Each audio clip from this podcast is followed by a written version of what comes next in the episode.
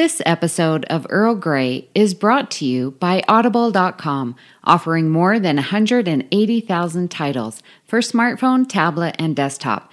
To get a free audiobook of your choice and help Trek FM at the same time, visit audibletrial.com slash trekfm and also by Enterprise in Space, an international program of the nonprofit National Space Society. Find out how you can help science and education and become a virtual crew member aboard the NSS Enterprise Orbiter by visiting enterpriseinspace.org. This is Dwight Schultz. I played Reginald Barclay, otherwise known as Broccoli, on Star Trek Next Generation and Voyager. You're listening to Trek FM.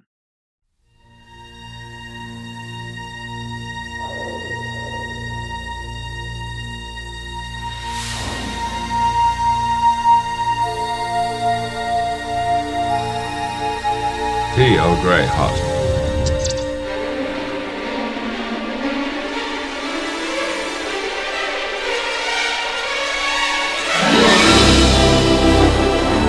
Welcome to another cup of Earl Grey, Trek FM's dedicated podcast to the next generation. I'm your host, Justin Oser. Amy and Richard are away today, and we'll also be reading your Babel conference feedback on the next episode. But join with me today are two special guests, Dan Gunther and Bruce Gibson of Literary Treks. Uh, Dan, how are you doing today? Hey, Justin, doing well. Really happy to be here, uh, stepping out from my usual role on Trek FM. Uh, happy that uh, to be a guest on Earl Grey. Great to have you here. And Bruce, how are you doing today? I'm doing well too. It's uh, it's such a pleasure to be here, even though, you know, Amy and Richard left as soon as we arrived. I'll, I'll take a hint. yeah. Well, you guys have been on Earl Grey before, so you've guessed it a couple times, Bruce. And Dan, you were on the episode about the Picard series announcement, but it's the first time I think we've had both of you together. So it's like literary treks coming into Earl Grey. Uh, we won't be talking about books and comics, except for little section at the end. Uh, but today, what we'll be talking about is the pets of TNG. Now, listeners might think, and I think Bruce originally thought, yeah, Spot and Livingston the fish, and that's it. But uh, believe it or not, there's quite a few that we have to talk about here, and I think it's going to be a lot of fun. So, actually, I want to start out with a with a question. So, I know that there's a lot of fans that have named their pets after Star Trek characters. Is that anything you guys have ever done? I did actually have a dog named Dax for a little Oh, while nice. uh, during my childhood, uh, and one cat that it wasn't her actual name, but I nicknamed her Tribble because she was like this Oh. big puffball. I like the name Dax for a dog. That's really cool. I have not. Uh, well, because all the pets we've had recently have been my kids, so they get to name them. I t- tried to name my children after Star Trek characters, and that didn't really work. Except for in the novels, there's Captain Mackenzie Calhoun, and I was mm-hmm. able to get my second daughter, my youngest daughter, Mackenzie, in as her middle name. So that and that really did come from that book. That was where the idea came from for Mackenzie. But for pets, no. I did have a cat named Leia before I got married, but that's hmm. after Princess Leia. But no, not from Star Trek. Her middle name should have been Mackenzie, but like the Xenexian version with all Right. the apostrophes in it, like Mackenzie or whatever. I know. Wouldn't that been great? Nice. Well, I know there. I haven't ever had any pets named after Star Trek characters. Maybe in the future, but certainly, listeners, if you have, share a picture. Let us know. It would be great to know. I will tell you, I have two Wi-Fi networks in the house, and they're named after Star Trek characters. I have the And main so your neigh- house. so your neighbors can steal the Wi-Fi. What would that be? No, they don't know the passwords though. I know. so, but the main Wi-Fi is Archer, and then I added another Wi-Fi secondary one for my home office, and it's called Burnham. Oh, nice. I think mine's the USS Defiant. oh, nice. Man, you guys are way ahead of me on these things, and we went in a direction I didn't think we would go. Uh, so, mainly, what we want to talk about today is uh, pets on the next generation, and there is actually more than than you might think. I'm just kind of curious, so I brought this topic to you guys, and you were like, "Yeah, let's do that." So, what was it about the topic you were interested in? Because I thought there was nothing there to talk about. You just wanted a was like- challenge. I was just curious. I'm like, pets? How can you talk about pets on TNG? You got Spot and Livingston. Like, what? What? How much is there to talk? I mean, we could talk about a little bit about them, but there's not really much to say about a fish. I mean, I feel like there's you know quite a bit about Spot we can talk about, but I thought, where could we go? And Justin, you're like, you'd be surprised. There's more than you think, and then I was intrigued. Yeah, I think uh, to me it was it was just kind of a more whimsical topic and one that I feel like we could have a lot of fun with because I, I, kind of knew right off the bat that there there are a lot of pets in Star Trek: The Next Generation specifically, and uh, I think more than than people realize. So I, I felt like it was a rich topic that we could really go down a rabbit hole with. No rabbits, though. Oddly enough, I don't think there are any rabbits in TNG though. no, there's a big one in TOS, but yep, yep. So, well, let's talk about Spot first because clearly that's, I think, the first one that people would think about. Uh, Data's cat appears in a number of episodes. I listed out on the outline, but it's, I don't know, including ones that are mentioned seven or eight, plus a couple of the movies, plus it's even mentioned, uh, Spot's even mentioned in Voyager's Pathfinder. So, one of the ways I want to think about this is like, what does like Spot contribute to what you think about Data? Because I think maybe it does say something about him and and like what would it be like if he didn't have a cat? what do you guys think about that? Hmm. I think it adds a fun quality to his character for sure because I think a lot of times when we think of pet ownership we think about the emotional fulfillment that it gives us and that sort of mm. thing. But, you know, you don't really get that with data, but at the same time it brings something out in him that you wouldn't expect. So there's those fun interactions where uh, for example, Spot's jumping up on his computer console while he's trying to do work. Spot, you are making it difficult for me to complete my work. You know, just these little moments that I think, you know, he's he's not showing emotion exactly, but it's it's kind of adding to this humanity, and I can totally see Data trying to think of different ways to explore his humanity and pet ownership. Hmm, this is something that I might try. You know yeah, it makes him almost like a father figure to the cat. It makes him have to raise someone or take care of someone, which is a very human quality. The thing that I'm impressed about Spot is that he accepts data because data is machine. He or he, she. Well, he or she. that is a loaded that, question. We'll, we'll, get to that, I'm sure, in a moment. I'm just it accepts data for, for what Spot. he is. Spot yeah. Spot does accept data for what he is, and he is machine, and we visually see him and notice that he looks human. And of course, the cat could look at him and think he looks human, but cats have different senses, and they're all about mm. smell. So, what, what, does, does data, data, smell, smell like? like?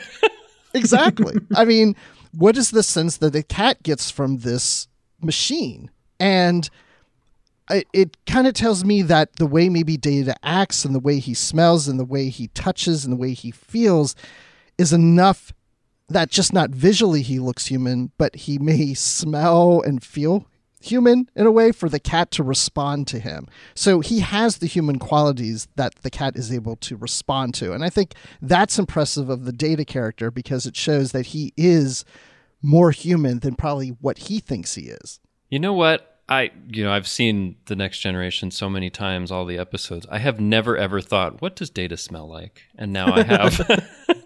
because, like, I'm thinking maybe there is a certain smell that he emits to be more human, maybe. I mean, because I think about, like, in, in Birthright when Bashir sees data and he's like, your hair grows, you have a pulse, you breathe. You know, there's all these things where he's supposed to be human. And, you, and you're right, Spot it's funny. I think Spot accepts data, but the actual cats that were playing Spot, Brent Spiner likes to talk about how difficult they were, and they would never do what what they were supposed to do. But that mm-hmm. never came through. But uh, you know, I think that's that's really interesting. It does say something about Data exploring his humanity, but also how human he appears even to another animal. Yeah, I, I like the comment about Brent Spiner because he has commented frequently that Spot is the worst actor that he's ever wor- worked with. And interestingly enough, I just looked on the Memory Alpha page and I like the list of actors who've yeah. played Spot. Monster, Brandy, Bud, Tyler, Spencer, Zoe, and an unnamed iguana. That's right. there was that Star time Trek. that Spot became an iguana. exactly. Oh, I love it. Well, there's several things I've been thinking about since this topic came up, which is so funny because as Star Trek fans, these are the kind of things that we think about. this Like, is the deep dive stuff, the pets of the next generation, right? Right. Yeah. but I was starting to think about how, of course, with the replicators and such, we can give Spot cat food and then, of course, water. But I'm very curious about 24th century litter. Like how mm-hmm. that works. Is it like a typical litter box, or in the future, do is there another mechanism that cats do their business in, and that it cleans itself like a kitty toilet type apparatus? And Or maybe it know has like a little transporter that dematerializes it just like dishes and food after you eat, right? It could be. I mean, I, I know it sounds funny, but seriously, you know, who knows what the future holds? We, you know, they may not be using litter. There may be some new mechanism or some kind of thing that cats go to use that makes it clean, to clean up. Also, something I never thought about before. Yeah. No, I've I've you know thinking back to all the episodes of the Next Generation, I've never noticed a litter box in Data's no, quarters. I don't I've- think you ever see one. I've oddly enough never thought of it. That's No, I I have I haven't either. But I think the other thing that it introduces with these pets is there's kind of like an everyday mundane kind of kind of aspect to it, right? You know, if you have if you have pets like I have a couple of cats, you see them every day, you interact with them, you do stuff with them, and you just kind of take it for granted.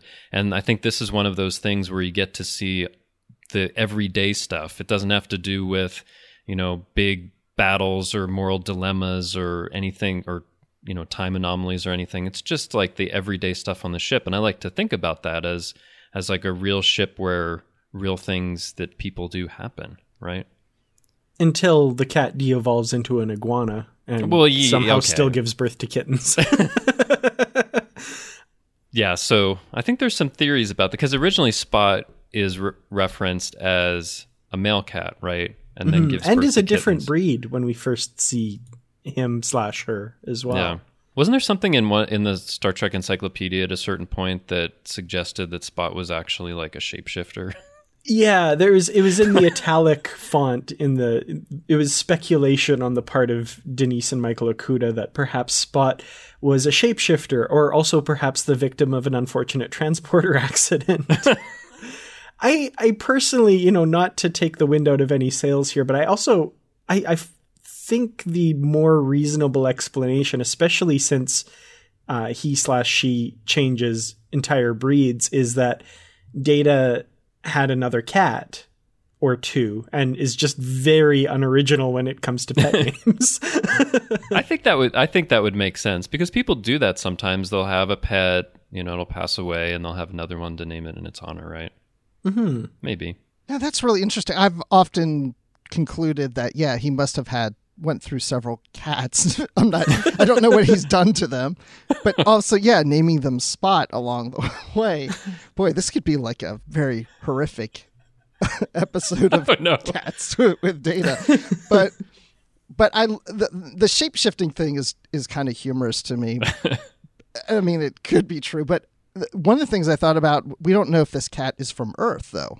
Is that right? I mean, it could be a cat from another planet that That looks like an Earth cat. that looks like an Earth cat, but these cats, you know, they're born male, but they turn female over time, and they their looks change. and, and and actually, even on Earth, there are s- I think there are some marine species where that happens, where it'll start as a certain sex and then move into another one at a certain time in its life cycle. So yeah. Some amphibians too, I think. Yeah. And uh you know, Spot could actually be the same species as Isis, who is Gary Seven's cat in the original series, but maybe not. I don't know. Maybe it is ISIS. Maybe she's actually a keeping person. tabs on That's the. Enterprise. oh god. All right, that's mm, maybe too far. but but anyway, I, I I do think that that the I mean, and Spot is what actually one of the very few pets you actually see more than once. I think it's Spot, Porthos, Chester from DS9, and Livingston, who we'll talk about next.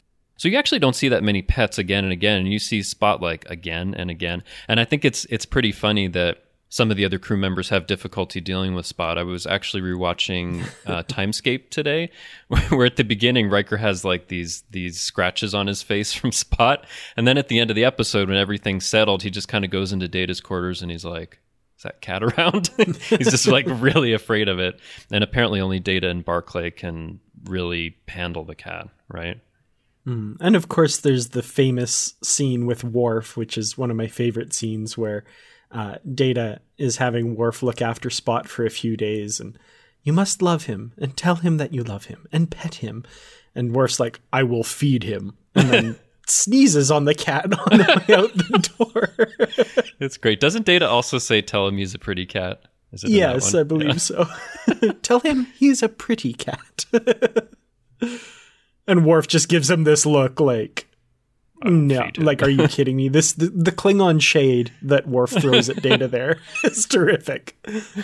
Doesn't Worf become Spot's new owner after Data dies? And I was going to go into that in another section, but oh, mm-hmm. well, we'll hold off on that teaser. Hmm. We'll go into that more because Spot does appear in some of, or referenced in some of the novels, which we'll get to at the end. But but yeah, I I I think that that Spot does add something, and and I like that there's a pet and it's a cat and Data's trying to deal with it. And you're I think you're right what you said uh, originally, Dan, that usually for pets we're looking for some kind of I think it's one of two things actually. People can get a pet either for the emotional connection or a lot of times in the case of a dog for protection. Or just for maybe there's a specific task like they're herding dogs or whatever. But there's there's some kind of thing that we're looking to to get from our pets to enrich our lives in some way, right? uh, and data is just trying to explore that and it's just another it's another element of that which which i think is great and and adds something i think if we didn't have him with a cat or another pet it, you wouldn't be able to kind of take it in that i think it adds something an additional direction mm-hmm. anything else you guys want to say about spot don't think so i guess uh, the the little connection to Barclay I always thought was a little interesting too. The fact that Barclay has this problem relating to people a mm-hmm. lot. He has this kind of social issues, but he really takes to Data's cat and is kind of the only person that can successfully cat sit for Data. And I thought that little um, that little insight we get in the episode Genesis was really nice. You know, I thought that was really cool. Yeah, and it does add something I think to Barclay's character because he can have a better interaction with a cat than people sometimes. Yeah, I don't know. Maybe there's just something that's that's simpler about it, or the expectations easier, and maybe for other people they're trying to put too much into it, or they put their fears of cat's claws into it, or something. And he's just like, oh, you know, this is simple. All you have to do is occupy the cat, clean its futuristic litter box, maybe make sure it has food and water, and that's it. I, maybe for Barclay it's just simple, and for other people they're overthinking it too much. Although I don't know if Worf overthinks. He's like, I will feed him. That is it. I wonder who the vet is on the ship because Spot mm. does need medical care. Does Beverly Crusher handle that, or there is else? in the episode Genesis when she's pregnant? Oddly enough, Crusher is the one to examine Spot and tell Data how soon the kittens are arriving. So I, I never actually thought of that. If there's, we do know because it's mentioned that there are, I think, nine or 12 male cats aboard the Enterprise that mm-hmm. could be the father of Spot's kittens.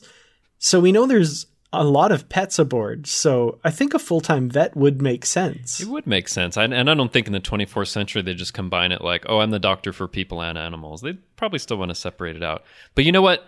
There, there's the next like CBS series, like like Star Trek vets.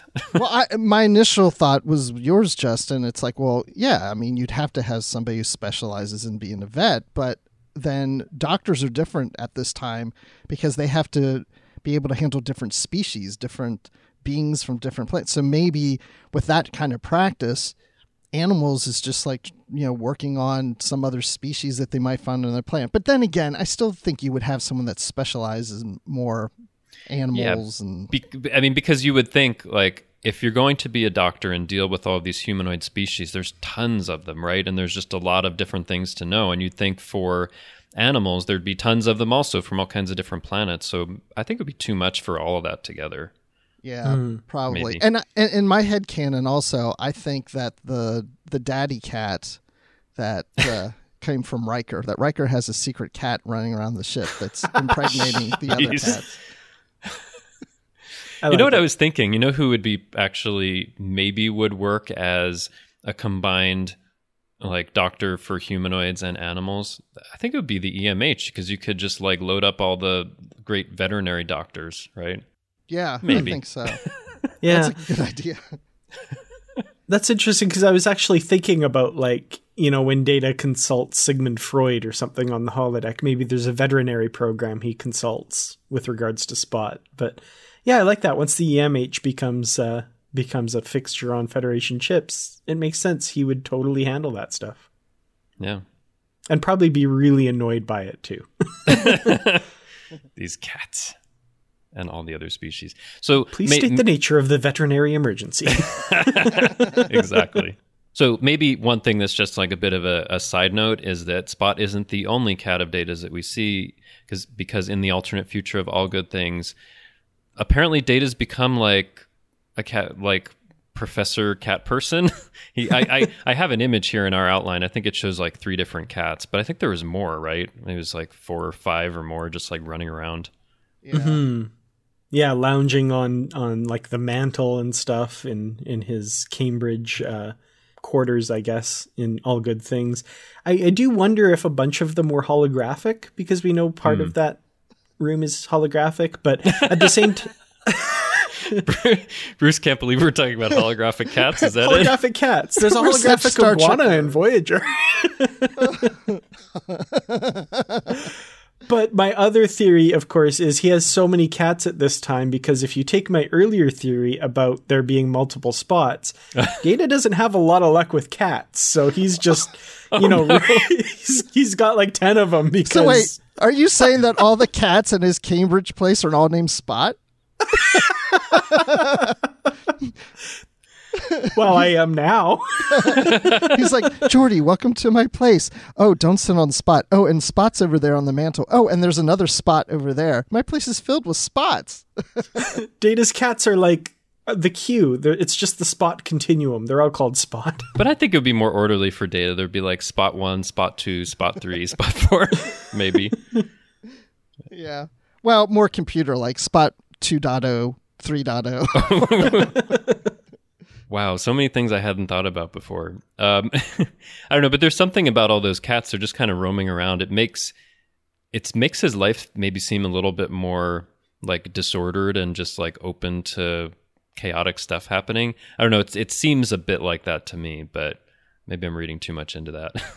Well, I think that's a very interesting thing about his character is his life is extremely ordered, and I think one of the least orderly animals you could have is a cat sometimes, you know. So it's kind of interesting that it throws this kind of rock in the pool of Data's life and creates ripples, I think, that Yeah. that kind of make him more human, I guess. I would I would disagree a bit with your contention that cats are the most disordered of animals. Maybe I've just gotten lucky, but we have two cats and basically they don't really like uh, shred up furniture or bother me too much unless it, it's time for their food. But on the other hand, my mother-in-law has a little Chihuahua mix dog that is just so hyper and always wants your attention. it feels a lot more disordered and difficult to deal with than our cats. But Yeah, I'll lot agree of with you would probably because- disagree.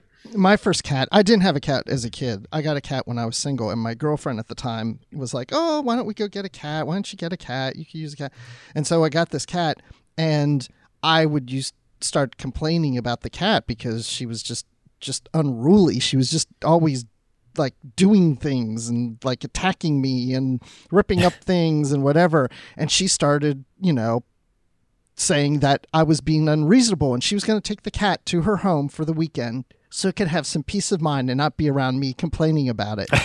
she returned the cat then at the end of the weekend and said, "You can have her back. She's a devil cat. She terrorized my cats and da da da da da." da." And I was like, "Oh my gosh, I can't do cats anymore." She calmed down after time, but now I have two cats and they're the sweetest things. So no no no cat is alike.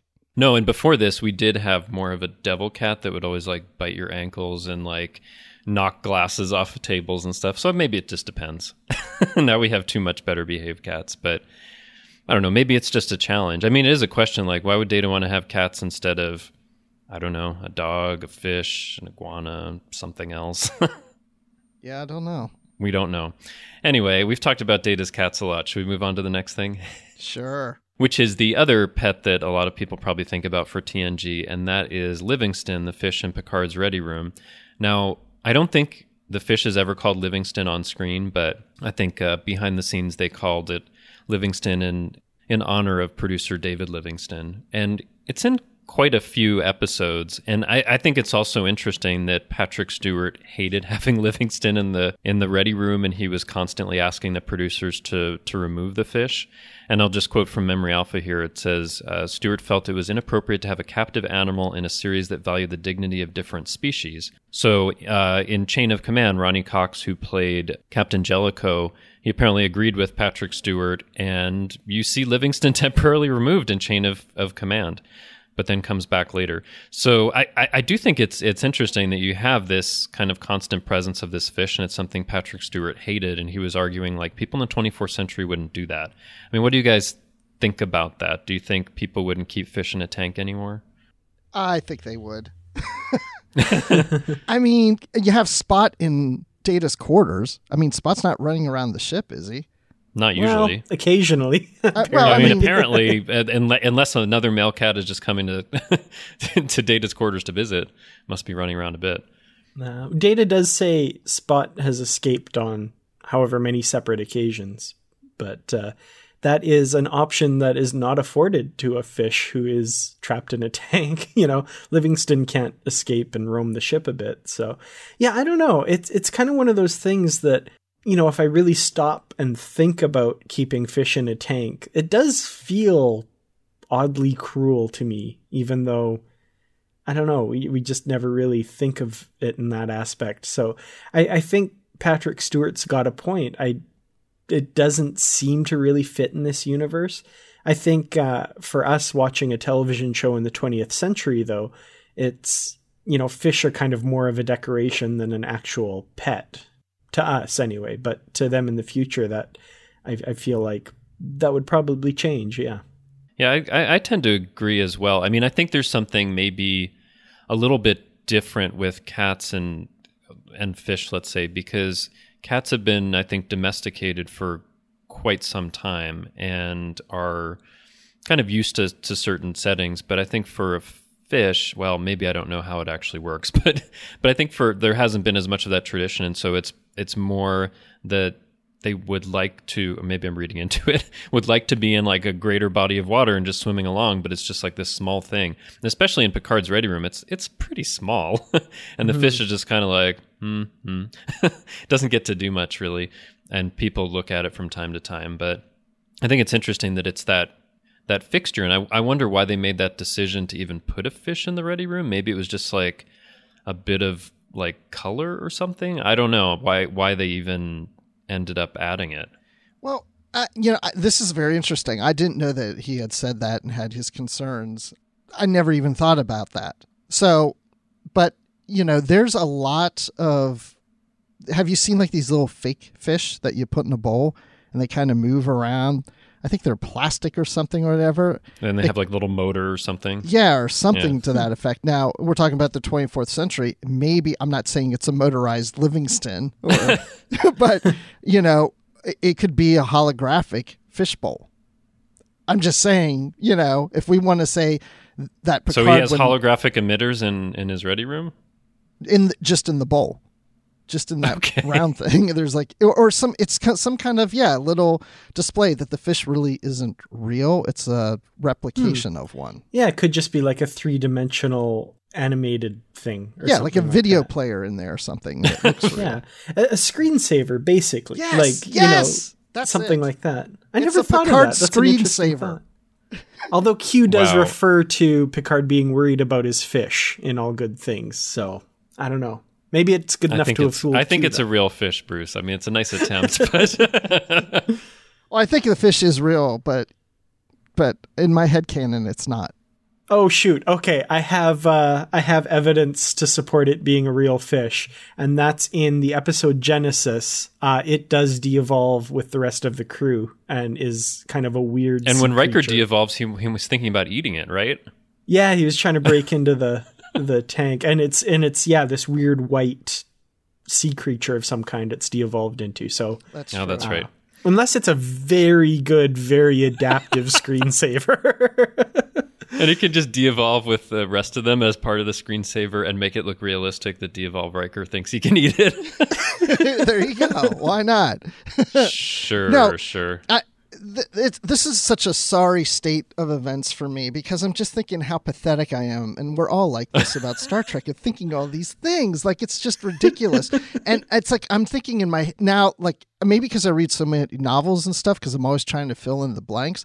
Maybe this fish was found on like another planet. Maybe it's not from Earth, and the planet was being destroyed and Picard when he was on the Stargazer rescued the ship.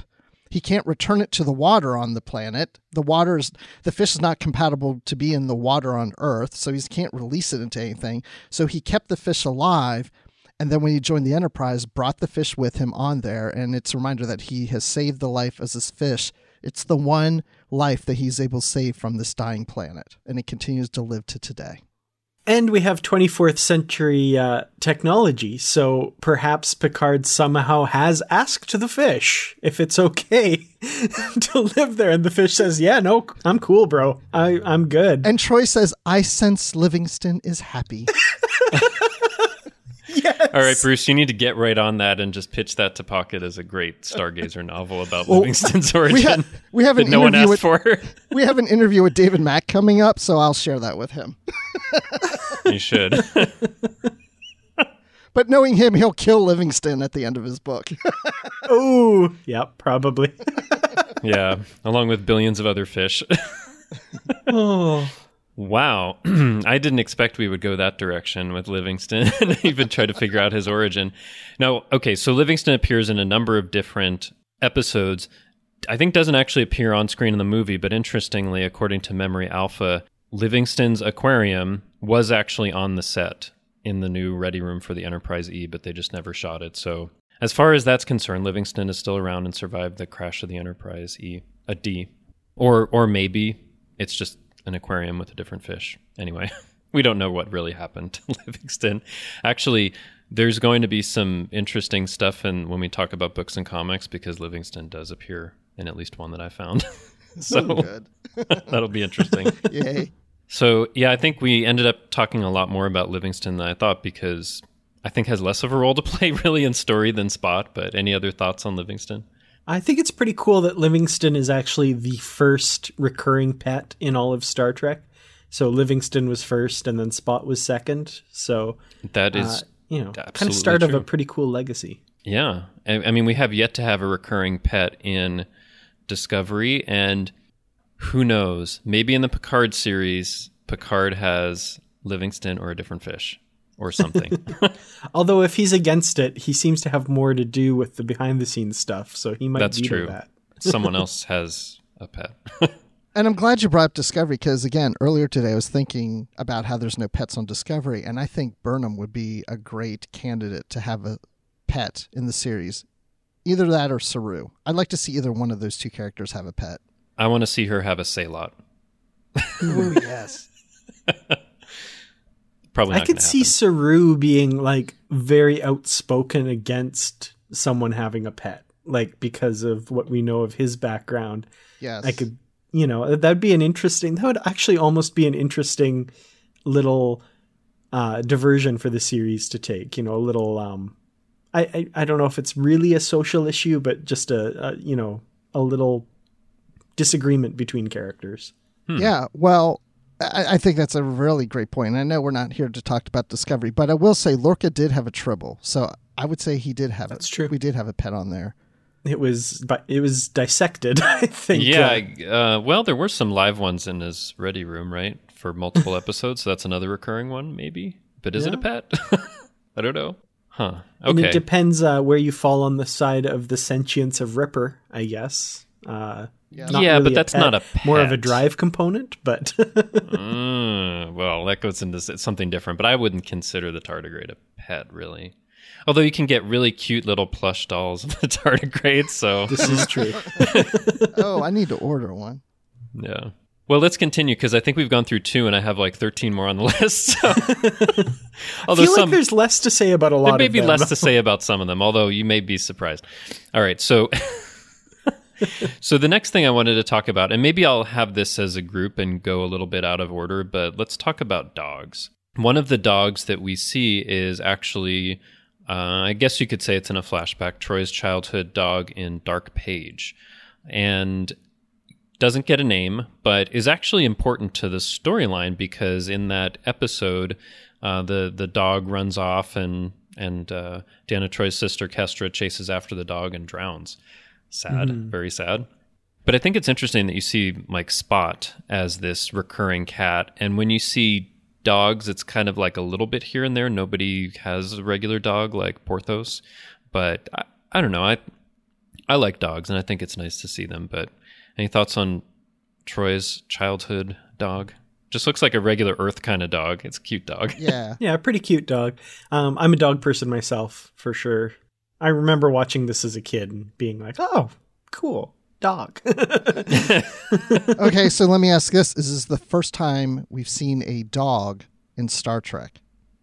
And I'm not I talking about You're not talking about the unicorn dog. no the I'm not unicorn talking- dog with the antenna. Dang. No, that's intended to be a dog.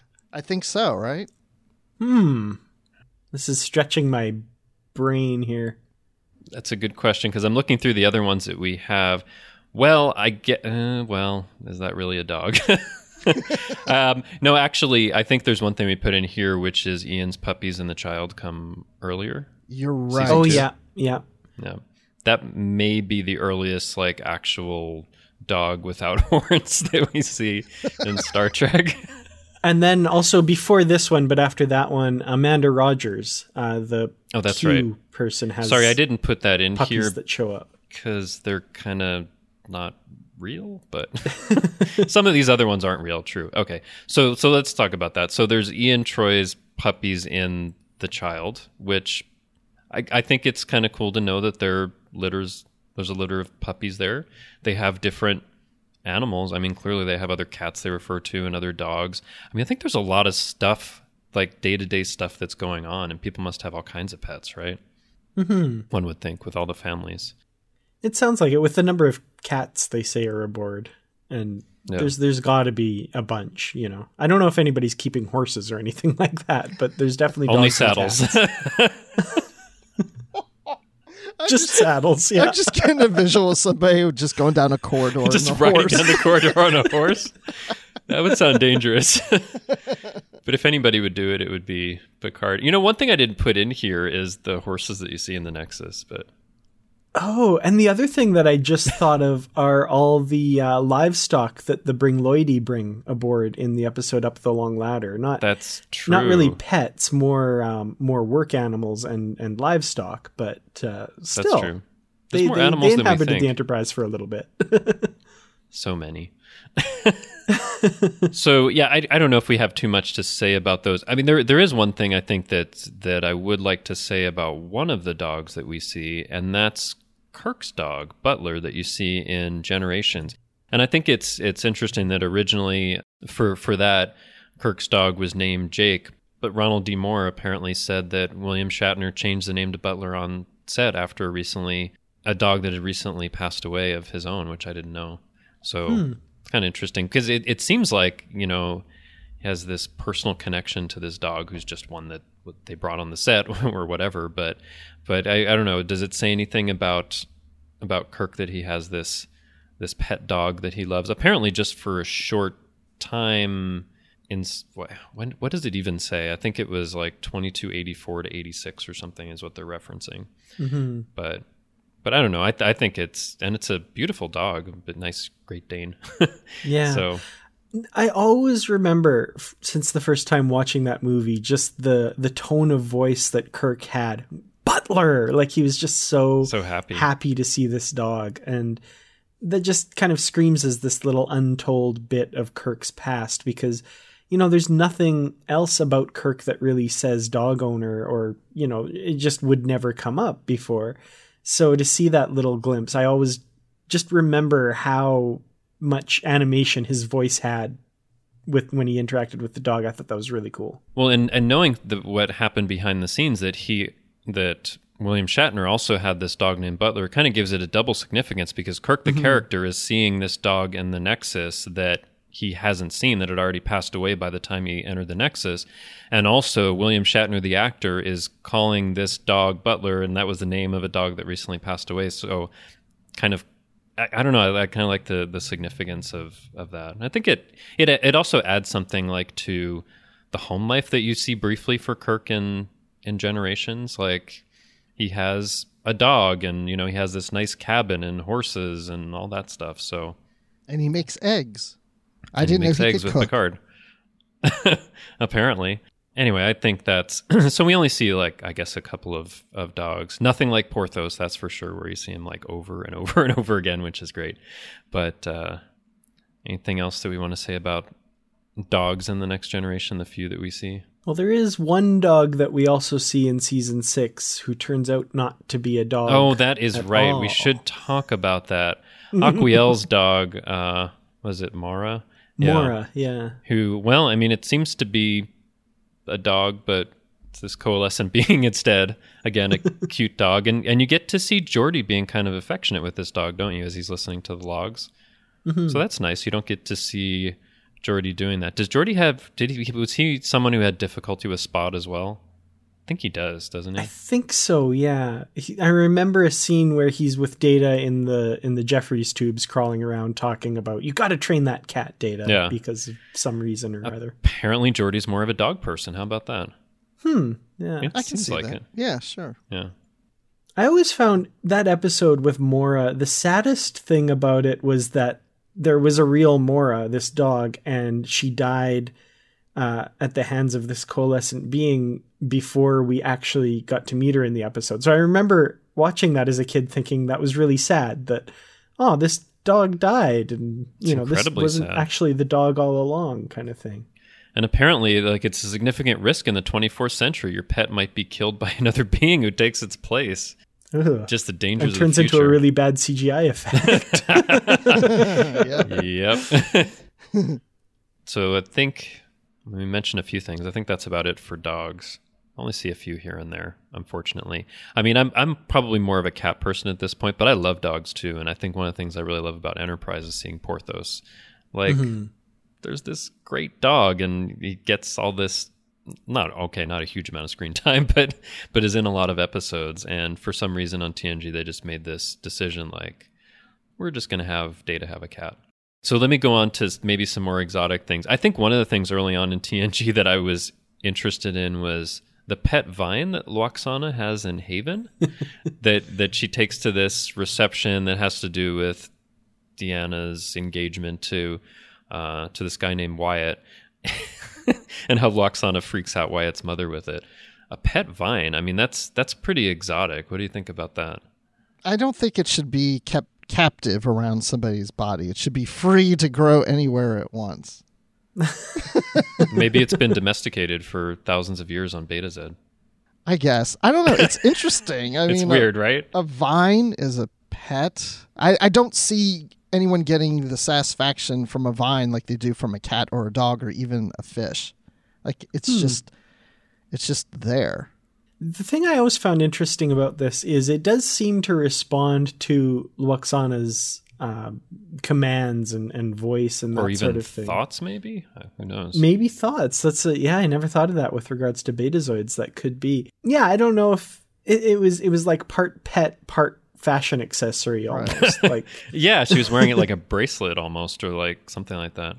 Mhm. It's a little yeah, odd. I, I could see like an alien race that's not humans developing kind of a close kinship to uh, something from the animal kingdom as opposed to the or the uh, plant, plant kingdom, kingdom. as opposed to the animal kingdom. You know, it's I don't know. I, I don't think I would really get that close to a fern or something, but you know, it's kind of something like we keep plants in our houses now. So if they were Yeah. mobile, maybe they would be more like pets. I don't know. Maybe. Although, I mean, you get like a Venus flytrap that can move pretty fast, but Yeah, those maybe not as me out. I don't like consistently.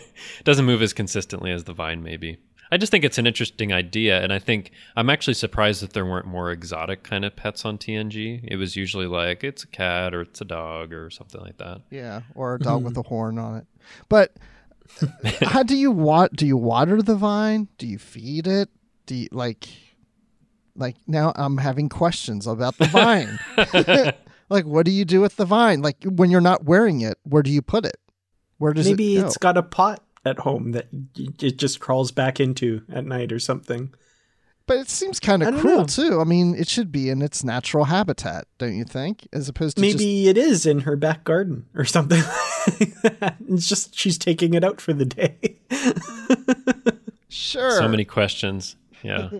or maybe it's something like what you said before, Bruce, that uh, Lwaxana rescued it from this dying planet and has to take care of it. There you go. The same planet that Livingston came from. Maybe. Could be.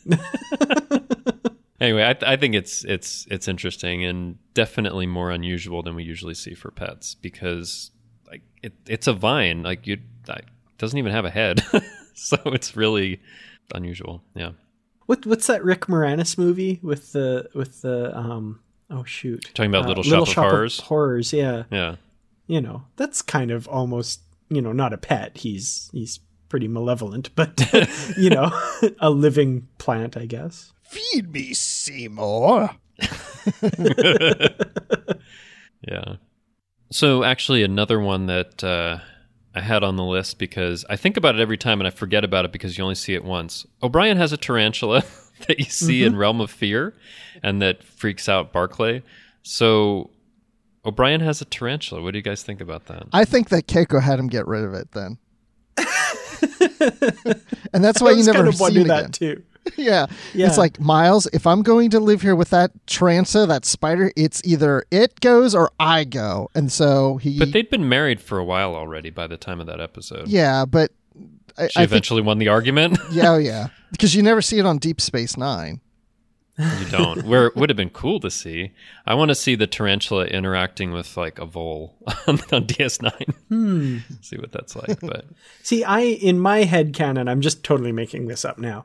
Um, there was a tragic incident in which Christina sadly passed away, and that's why O'Brien and Keiko moved to Deep Space Nine because he couldn't remain on the Enterprise and all the memories that he had with his beloved uh, Christina. So you know he had to move on.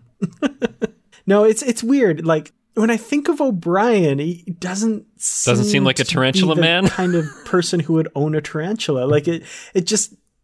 I don't, I don't, I don't even know what quality I'm pointing to to say that, but it just, you know. But I mean, at the same time, that's the case with a lot of people. There are a lot of people that have something they'd be like, "Oh, I never thought of that."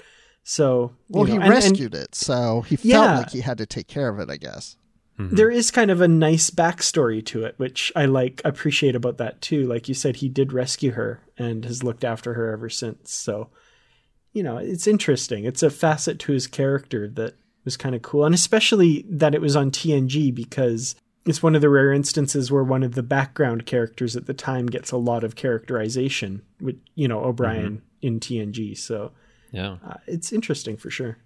I don't know. Maybe they had the tarantula and they were thinking that uh, it would be something that would develop more. I'll bet what happened was that they had this idea. They thought it would be cool. They had the you know tarantula on the set, but it was probably a lot of trouble, and they were like, "We just don't need to do this again." so I don't know. Mm. But it is one of those odd things. Like I watched Realm of Fear, and I'm like, "Oh yeah, O'Brien has a tarantula." I totally forget because you see it for like two minutes, never again. I would love if they had randomly brought it up in Deep Space Nine Yeah. again. If somebody had remembered and said, "Let's let's mention Christina O'Brien's tarantula," and just Chief, why are you so afraid of this giant spider? Didn't you have a tarantula as a pet? yeah, that would have been cool, but who knows? Maybe in the Picard series we'll see an older older O'Brien that still likes to keep tarantulas as pets. Or an older Christina. I don't know. How long do tarantulas live? I don't know. that's a good question. Maybe she'd be like some sort of big uh, Aragog or or um, Shelob from Lord of the Rings or something like that. She'll be hundreds of years old and just huge. Yeah, I could see Worf with a tarantula. That would be You interesting. think so? He's like, you know, you have to be delicate with it, you know. Like he wants something it. more fearsome, but then this is like his soft side is a tarantula. I'm actually reading up on tarantulas because why not? So uh, some ha- can live up to 30 to 40 years. So eh, maybe Oh wow, Yeah. But this one's not from Earth, so it could live longer. that's true. that's true. Yeah. It's from Titus 4. It's a nice planet name. Anyway, so that's O'Brien's tarantula. So one of the things I wanted to touch upon briefly that we see, even though it's an illusion at the time, is Worf's pet targ that we see in where no one has gone before. Maybe not surprising that Worf would have a Klingon animal like a targ, but it's actually the first time we see a targ, and it looks like I don't know, a boar with with like unicorn horns, maybe. And it was actually played by. Let me look it up here. Where's that? Because I'm just curious. Because it looks like they just stuck something on. It does. It was play. It was played by a female Russian wild boar named Emmy Lou. Aw. Hmm. So like much the name. information on Memory Alpha. Yeah, Yeah, I, I, I thought always thought this was interesting since you first see her in the next generation. And interestingly enough, this is a pet that really made its mark on Star Trek because apparently uh, in this scene she peed on the carpet. and I was reading kind of- that. yeah, it's a mark that apparently was difficult for them to get rid of for quite a while. so until they changed the carpet for season two. Wow. Yeah, actually, I think there there was a little more information. So according to to Robert Justman about this wild boar, I guess he said that pig smelled horrid, a sweet, sour, extremely pungent odor. I showered and showered, and it took me a week to get rid of it. Like, okay, interesting. Or boar. Like, it probably can't help Yeah, it. But that's why we never Yeah. saw it again. Probably, yeah. I mean, that's. And, like, okay, I'm saying this is the first time we've seen a Targ. We do see some kind of pet that Kruge has in Star Trek 3, but I don't think it's specifically identified as a Targ, right? Yeah, I don't think it's no, ever I don't think so.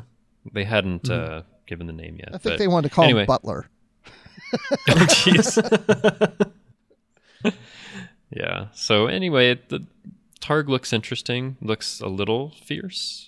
Maybe not as much as I would think, but but uh, yeah, I I, th- I think it's kind of nice early in season one that you're seeing Worf had a pet and there's something he can be affectionate with. It breaks his usual demeanor a little bit. Yeah, and it looks like an animal, but yet alien looking because they put the fur and the little horns on it and such. So it, it works. it has- Yeah. hmm I do like the uh, the CGI targs we get later in Enterprise. I think were a nice kind of compromise because, you know, this one if it's on the screen for any length of time, you can tell it's just a bore with some added things to it. But uh, it's it's kind of cool that you know maybe there are different breeds of targs and that kind of thing. So I'd forgotten that the that you see Targs on Enterprise.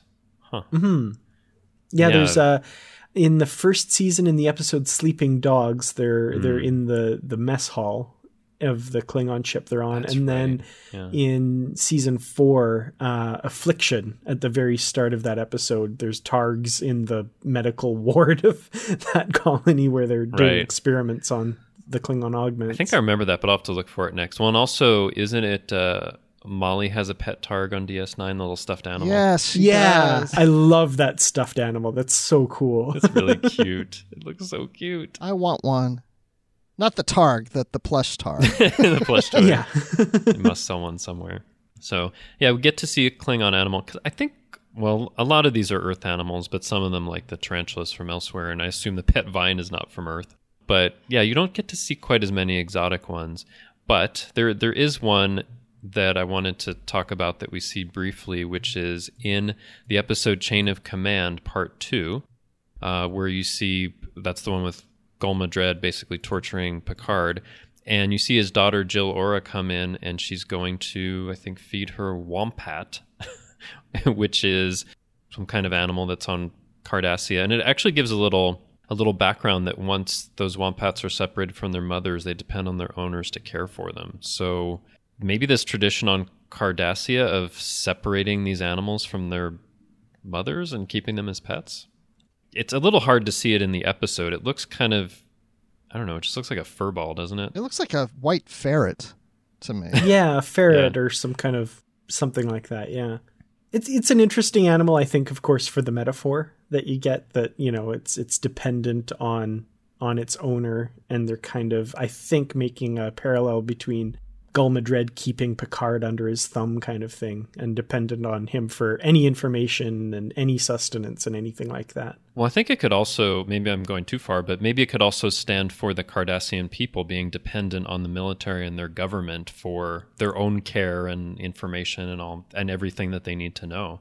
Because this Absolutely, Wompat gets yep. everything it needs to know from its owner, right? hmm And Yeah. it's under that uh, under that glass dome that that's all it knows. At least Yeah. you know in this moment when it's getting fed. But for all we know, maybe it's kept under there full time, and and that Hmm. definitely is a is a metaphor as well for the Cardassian society for sure. Wow, you know, Livingston is in a dome, and this ferret thing is in a dome. There's something about domes and captivity of pets on the next generation. I wonder if Spot was ever in a dome. I doubt it. But but I, I think it's interesting that from these pets you can even pull like metaphors, right? I mean, maybe especially strongly in, in chain of command, but also in how what Spot says about data. So I like that. I mean, we're having fun with these, but we're getting some serious stuff out of it too. Yeah. That's what I like. um, anything more about the Wompat? No, I don't think so. It's it's just in that one scene kind of thing, and, and it's very But limited. I, Uh, I, I- I hope that in the future we'll see more kind of exotic pets like that from from different species. We'll have to see. hmm I'd, I'd like to see a scenario where you know a crew beams down to a planet to make you know contact with this alien race, and maybe the prime minister walks up with his pet or whatever, and they mistakenly think the pet is actually the person they're supposed to be talking to, or something like that. Oh, that know? would be interesting. I think there's also an, an interesting thing in in Star Trek as well, where you see some aliens that have resemblance to pets. Like there are, let's say, the, the Caitians that look like cats, or in oh, I forget what. I think it was a first season episode where there are some aliens that kind of look like dogs. Yeah. Right. Oh, the uh, the Anticans and the Anticans. Selay. I can't Or remember which one. one's It's one of those. Yeah. but but there's an interesting thing also like how I mean who knows how we would react even if we saw like an alien humanoid anyway but what if it turned out it looked kind of like something you'd think of as a pet would you treat it differently hmm. Hmm. I wonder I don't think I would pet it. I'd hope not because it would be like a sentient being that's talking to you I, yeah, I wouldn't want this being to beam up and I go, oh, look, it looks like a dog, but it's on its hind legs walking around and it talks. And I wouldn't go up to it and grab it by its head and start rubbing and go, look at you, look at you, look at you. Well, it depends on the relationship you'd have with it. I mean, even Chewie or even Han Solo pets Chewie from time to time. Mm, that's true And then- but what if good and, I- and then there was the fish looking guys.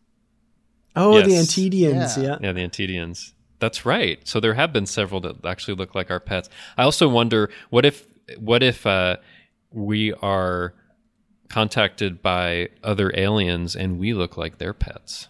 That would be weird. Oh, I love that idea. oh my gosh, that really is such a great idea. Who's a good human?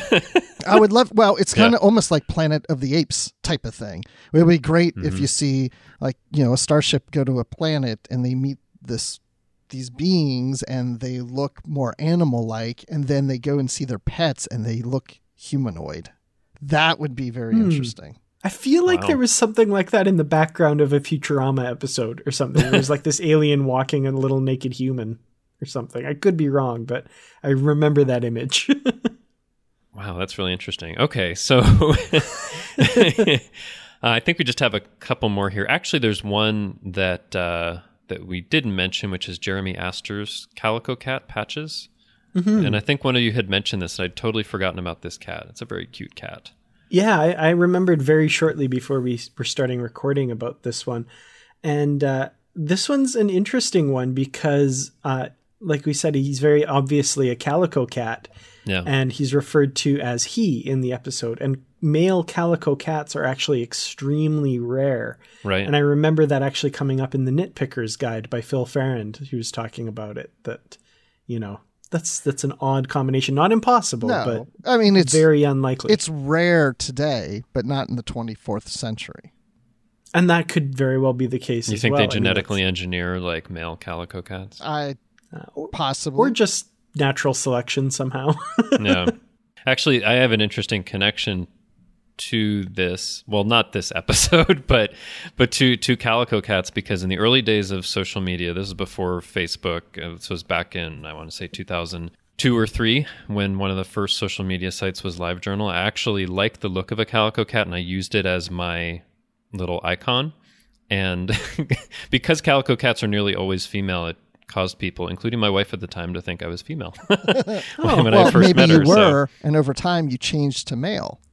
We have established There that you that possible. I'm checking my memories. No, I don't. I'm not. Don't think that happened. but now I see a calico cat, and I and I think of that because I didn't know at the time that that was the case. I was like, oh, this is a cute cat because it has an interesting like multicolored pattern to it, and I had no mm-hmm. idea they're almost always female because of some genetic genetic reason. But but yeah, there are calico cats in the 24th century, which is pretty cool. Definitely. Anyway, just a little side note on that. And a couple of other interesting ones that you guys mentioned that I totally hadn't thought about. So in Insurrection, Artim, who's one of the kids on the planet, uh, has a pet. I think the species is called Rill. It's like a little pet in his pocket. Is that right?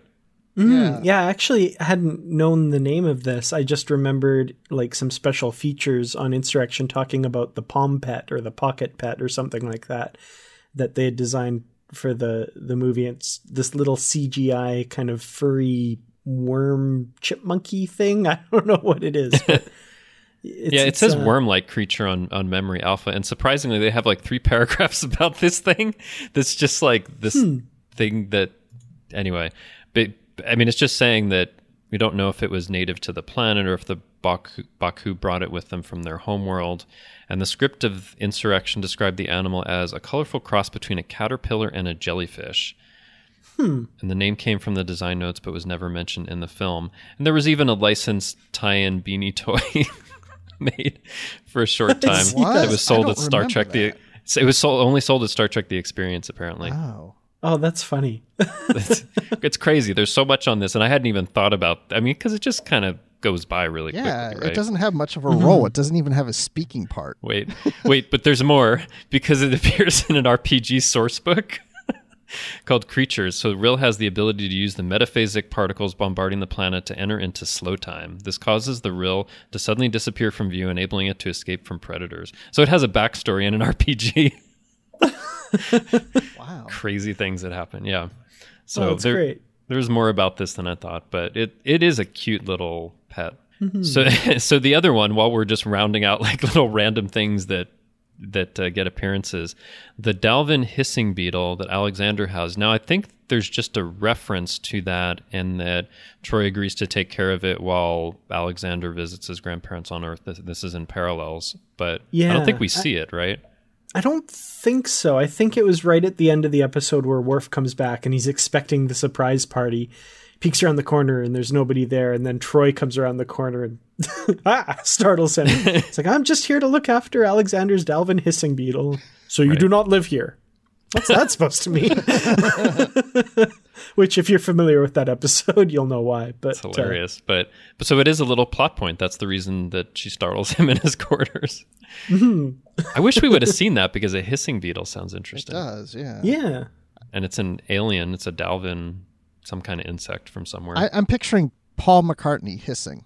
That's my hissing beetle in my head canon. oh, probably under a dome, and you know, there's just little Paul McCartney. Let me out of here. Let me out of here, love.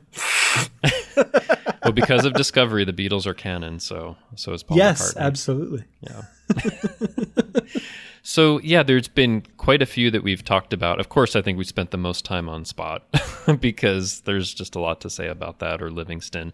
But there's a whole bunch of others, and I think I don't know when I'm watching episodes now, I'm probably going to notice these things a little bit more, or appreciate them. Sometimes it's just background or adds a little bit, but I think it can also add something to the characters. But before we finish up, I think there is something that we have to talk about, which is pets in the novels and comics because you guys do literary treks all about the novels and comics and i found a few things here that i thought were interesting. So first of all uh, there is some stuff about spot in uh, some of the novels and, and comics.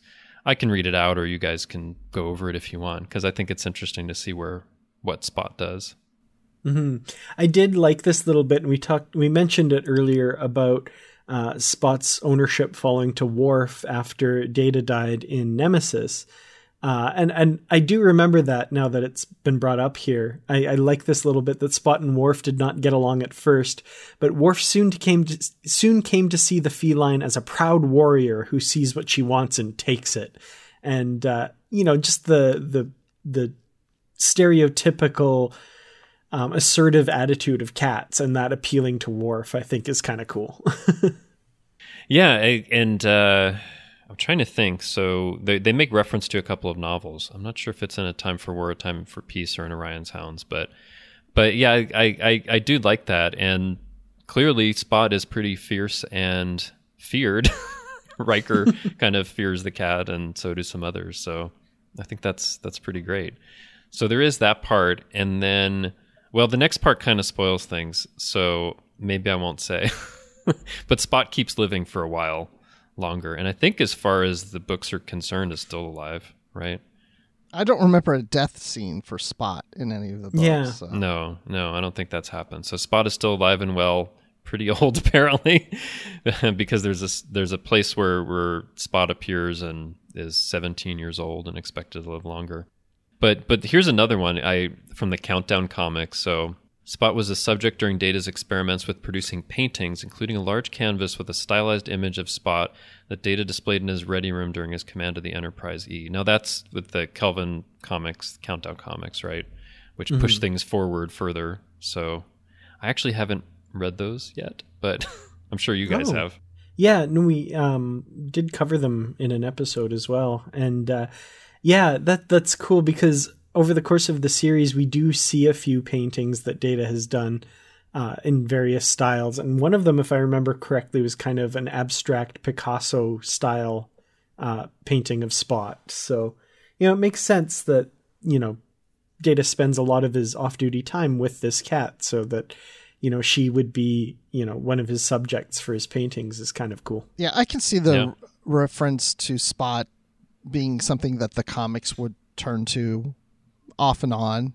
And then the novels maybe mentioning every once in a blue moon. But yeah, I don't think off the top of my head that we see or hear about as many pets in the books as we have obviously established in TNG. except series. maybe except maybe Porthos, but for TNG mm. certainly. Yeah. Oh, and uh, actually, in the upcoming Waypoint special comic that's coming, I think later this month, one of the stories supposedly centers around Spot. So oh, that's right. So we're we finally. haven't read that one yet, but yeah, he gets his moment finally. I, I, I. I didn't even find a depiction of Spot that's ever been in the comics, Hmm. at least as far as I could see. So yeah, it, Maybe there. Oh, I, I mean, besides the countdown one. Sorry, um, I'll think about that. But I, yeah, but it's not something that's happened very often. But actually, actually, one of the things that I found that was kind of fun is that you do get to see Livingston in the Way of the Warrior comic, which is from 1992. And I just have a few images here. One of them's kind of fun. You, you, you really see like a real close up of of Livingston kind of looking out at Geordi in the tank. I kind of like that. that's really interesting. I don't think I ever read this comic. I don't recall yeah, I don't uh, this one. either. And I was reading them at the time. And I was like, oh, Way of the Warrior it must have to do with DS9. No, it came before the episode. So maybe it's one to check out because apparently, like, if you look at the cover, Q for some reason is turning people into Klingon. So there's like a Klingon Picard and Troi and Riker on the cover. Um, and Livingston becomes like a Klingon fish too, like darker color and some scales and stuff. So it's. It's kind It's of got weird. some But- ridges on the forehead. yeah, it's got ridges like a Klingon too. So This is interesting. This is actually one back in the day, you know, before we had things like Comixology, you just had to go buy comics. I randomly bought the second part of this story. So it was always Oh. really confusing to me because the story starts with the entire crew as Klingons. and I never, ever learned how that came to be, except that Q had something to do with it. Now, of course, I have the the DVD, and I could just go look it up, but I've so you've never, never read, the that first one? yeah, I've never read the first one, but I love this picture of Livingston with the forehead ridges. That's really cool. It's pretty great. I think when this drops in the Babel conference, I'll put those images because it's it's pretty great. Yeah. So we do get to see that. And actually, there's one more thing, and this actually came up in a novel that I just finished, uh, an early TNG novel called Gulliver's Fugitives, which came out in 1990. So uh, in that, there are these. Have you guys? Either of you guys read that novel? I think I, I think it's either the first or second TNG novel I ever read, and it's a wow. long time ago. Okay.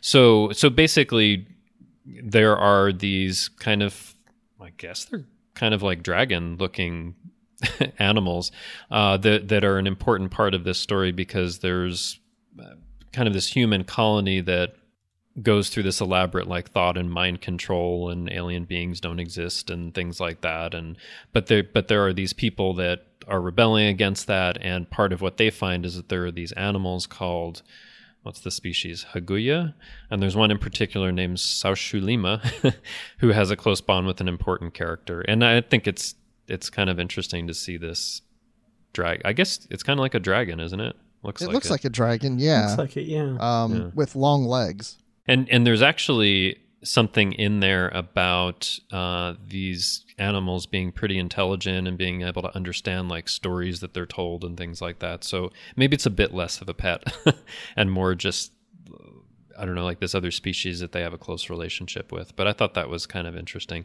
And that's about all I could find for novels and comics. There must be more, but I just wanted to touch on a few things and I'll post some images in the Babel conference when this drops because I thought it was it looked kind of interesting. What do you guys think? Yeah.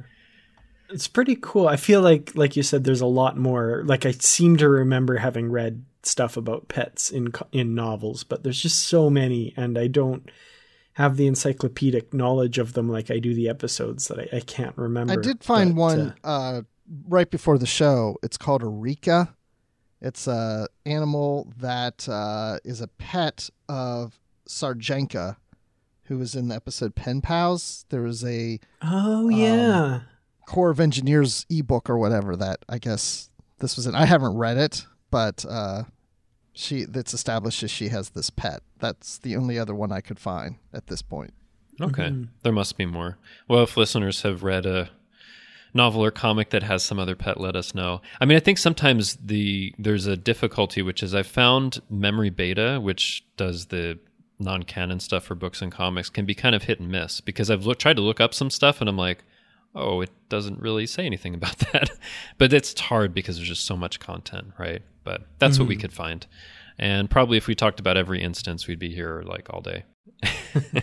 Yeah, and there may be some in some of the video games too, and Star Trek Online of TNG That's true. characters or TNG era stuff that have pets too. Maybe you can do a mission as Spot. That'd be cool. That would be great. A shape shifting spot. yeah. well, I, I think it's been a lot of fun to talk about this. Let's go into our final thoughts. So, Bruce, your final thoughts on the pets of TNG and uh, what you made of this whole discussion. Honestly, when you said about this topic, as I mentioned earlier, I thought, what can we talk about but Spot and Livingston? And, you know, I was like, this is going to be a really interesting episode because I don't think there's much to talk about. But as we've established, there are a lot more pets in TNG than at least I initially thought of. And uh, so there was a lot to talk about. As a matter of fact, it made me think earlier how I wish we would see more pets because on the Enterprise D, it's of course established that there's families on the D, and and there's there's times I wish we would have seen maybe more of the family aspect of the D, and including pets. And you know when we see situations where people have to be evacuated or emergency situations, it's like why are we not seeing some pets running down the hall or people carrying their pets as they're looking to escape, or like you know when the Enterprise D crashed in uh, Generations, I don't think we saw anything regarding pets or trying to save pets on the ship. Uh, Spot, well, outside, yeah, but I'm just talking about like seeing other uh, others, yeah. pets uh, besides Spot. So that would have really made the whole aspect of families and civilians living on the D seem even more so if we saw some more pets. So Yeah, that's interesting. I mean, now that I think about it, wouldn't it have been great if they took one episode, like they did with Lower Decks, to look at some of the lower crew members, to look at one of the civilian families and how some events of that week affect them, right? Or maybe you get to see a little of the day to day, and then there's something going on, and like in Lower Decks, you're kind of figuring out a little bit what happens. That would have been great. Or just things like you Yeah, know, all of I a like sudden, that. you know, Picard's on the bridge and a dog comes out of the turbo lift. Get this dog off the bridge, you know. just like we have problems with children, you know, problem with these pets running around. Sir, that's a sent that's a sentient dog from Fill in Planet name. Yeah, and that's, he's, that's and he- our new and he's ops trying to be an ensign. Yeah. That's our new ops officer. Sir, could you be a little bit more yeah. Sent for sensitivity training? yeah but but but it is a good point bruce like to bring up that how little that we did see of kind of that day-to-day life of the civilians on the ship yeah hmm. Yeah, that would be really cool. I could see like a scene where, you know, we get some exposition by a little kid chasing her dog down the hallway and it runs into a conference room where some of the senior staff are having a mm-hmm. meeting or something. And, you know, sorry, you know. And actually, one of the things that I would love, I mean, since CBS wants to put out so many series, let's have a series that focuses on civilians, that doesn't even have to have anybody in Starfleet and see what their experience of the Federation is. I'd love to see that because, to be honest, I think that would be my experience because uh, being in Starfleet seems kind of risky. so I'd probably just stay as a civilian. And what would that life be like, you know?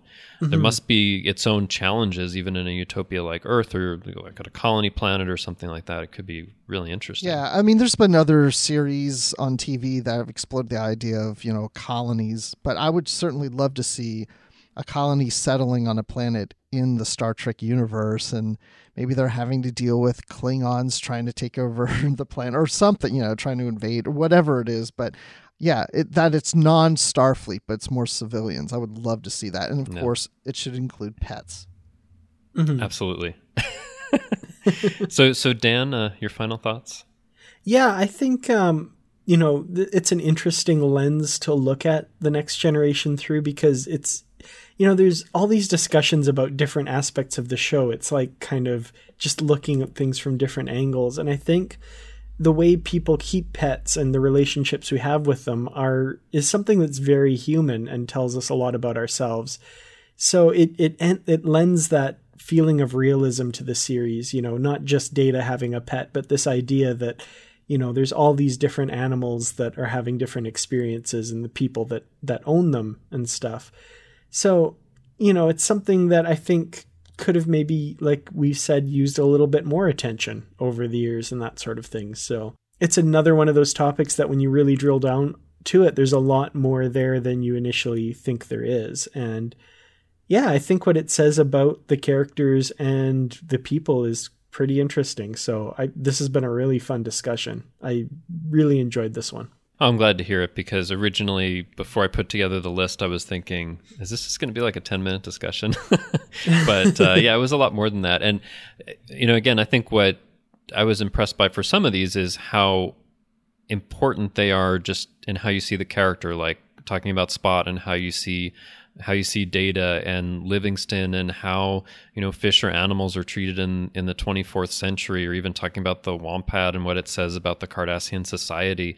I mean, I think there's, I, I think that's that's what I love. I think that you know any star trek series that you look at it's a really rich tapestry of different layers and you can keep going at the different layers to find other ways of thinking about it that relate to our own lives and you know for a lot of us pets are very important part of our own lives. I mean i said i have two cats. I have one that's next to me right now that, that wants to meow at me right? So they're like present in our lives and important and and it's great to see that in the next generation as much as we do and even some of the books and, and comics. But yeah, I think it's been really interesting and enlightening, and I'll be interested to see what what listeners have to say if there are other pets they've noticed, if there are pets that they've named after Star Trek characters or other things in novels and comics that that might have connected with them about pets. So yeah, I've I've enjoyed it quite a bit, and glad we could talk about this topic. All right, so let's wrap up a bit. Uh, Dan, where can people find you online? Well, on the Trek FM network, you can find me hosting Literary Treks with Bruce Gibson, where we discuss the books and comics that make up the Star Trek universe. Uh, outside of that, you can find me on Twitter. I'm at Kertrats. That's K E R T R A T S. I also have a YouTube channel, youtube.com slash Kertrats Productions, where I make videos about Star Trek. And uh, the other thing that I'm going to push is my book review website, treklit.com, where I review Star Trek novels, both old and new. Excellent. Thanks for being with us today, Dan. Oh, thank you. It's it was a lot of fun. and uh, Bruce, where can people find you online? Well, besides literary treks with Dan Gunther, you can find me also here on the network doing live from the Edge with Brandy Jackala, and uh, we review Discovery when it comes out live on YouTube, and we have people in the chat like you guys have been. And so when the short treks come out, we do it the night of at 10 p.m. Eastern, 7 p.m. Pacific. And uh, when season two comes out, those episodes will drop Thursday. We'll do the live show on Fridays. So check that out. Also, I do Star Wars on the Star Wars Report podcast, and you can find that. And I'm on Twitter at Admiral underscore Rex. And of course, always in the Babel conference. Excellent. Well, thanks for uh, being with us today, Bruce. Thanks for having me. And I'm never going to look at my cats the same way again. I'm going to think they should be on the Enterprise D. Excellent. And also, I'll just mention before you guys go that uh, you know, listeners, especially if you've read the books and comics, you really need to check out Literary Treks. It's a it's a great show. I've guested there uh, a few times, six times actually. so, uh, I, one of the things I really love is is the Star Trek books and comics. So it's it's a really fun show. Hope listeners check it out and hope they really enjoyed this discussion. So thanks again for being here, guys. Thank you. Cool. Thanks for having us. All right, so it was great having Dan and Bruce from Literary Treks on the show. So, preview of next week's episode. We will be continuing our Lost Episodes series with more unproduced scripts from the next generation. So, that's been a lot of fun to do, and we've got more coming for you in part four of that series. Well, it's been so much fun talking about the pets of TNG with Dan and Bruce of Literary Treks, but that isn't the only thing we've been talking about here on the network. Here's what you might have missed elsewhere on Trek FM. Previously on Trek.fm. Standard orbit. It has no opposable appendages, so I'm not sure how it like stole the pump. But that be that as it may. Without damaging it. Yeah, it's per- in perfect condition. Oh yeah, here it is back. No acid burns on it. Yeah, it's fine. You know, just like you unscrewed it from the thing. You know, really carefully. And anyway, because this is a good episode, we're gonna let that go. This was a bad episode. We'd be like, this is so stupid. Earl Grey.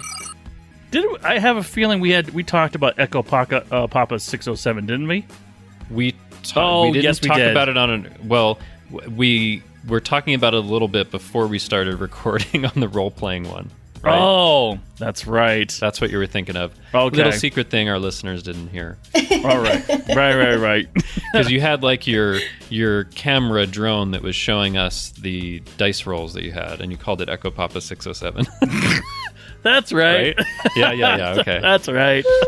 I know you do these things, and you're like, did we record that? Did listeners hear that? I was like, I remember that. I was like, I don't. Remember. I was like, it, was it was it a character? Uh, no. Nope, So- nope. Literary Treks. So, this, of course, leads to a whole bunch of weird temporal shenanigans and paradoxes and that sort of thing as they figure out what they have to do to change history so that they don't it doesn't turn out like it does in the alternate future in book 2 but at the same time not changing their past history so that they're not destroyed with the rest of the universe and oh my god I've gone cross-eyed Warp 5. They've determined that they have to get to the Guardian of the Galaxy. Guardian of the Galaxy. Guardian of Forever. Oh my goodness. They we have can get- work in the Guardians of the Galaxy into It could That work. would just be crazy. They have to work in the Guardian of Forever because somehow the Guardian of Forever is actually was created by the temporal Cold War people. And that's what else is happening on Trek.fm. Check out all these shows and join the conversation about your favorite corner of the Star Trek universe and beyond. You'll find us wherever you get your podcasts. If you're an Apple user, be sure to hit the subscribe button in Apple Podcasts on iPhone, iPad, or Apple TV, or the desktop iTunes app to get the latest episodes as soon as they are published. And please leave us a star rating and written review. That helps others to find the show. If you're not an Apple user, we've got you covered as well. You can find our shows on Google Play Music, Stitcher, TuneIn, Spreaker, SoundCloud, YouTube, Windows Phone, in most third party apps, and you can stream and download the MP3 file from our website or grab the RSS link. We'd love to hear your thoughts on today's show, and there are many ways for you to do that. The best place to join in the larger conversation is the Babel Conference, our listeners group on Facebook. Just type Babel, B A B E L, into the search field on Facebook, and it should come right up. If you'd like to send us an email, you can use the form on our website at trek.fm slash contact. Choose to send to a show and select Earl Grey. That will come right to us, and we might read your email on the show. You can also find the network on Twitter at TrekFM and on Facebook at facebook.com slash TrekFM. If you'd like to help us keep all our shows coming to you each week, you can become a patron of the network on Patreon. Visit patreon.com slash trekfm. That's P-A-T-R-E-O-N dot com slash trekfm to get all the details. Perks include early access to episodes, exclusive content, producer credits, and more. Available through our special patrons website, The Patron Zone. It requires a great deal of money to produce, host, and distribute these shows each month. We really appreciate any support you can give us and hope you'll join the team. Again, you'll find all the details at patreon.com slash trekfm. We'd like to take this opportunity to recognize our current associate producers, Norman Lau, Michael Huter, and Thomas Appel. Thank you for supporting Trek FM and Earl Grey. So join us next time for another cup of Earl Grey. Things are only impossible until they're not.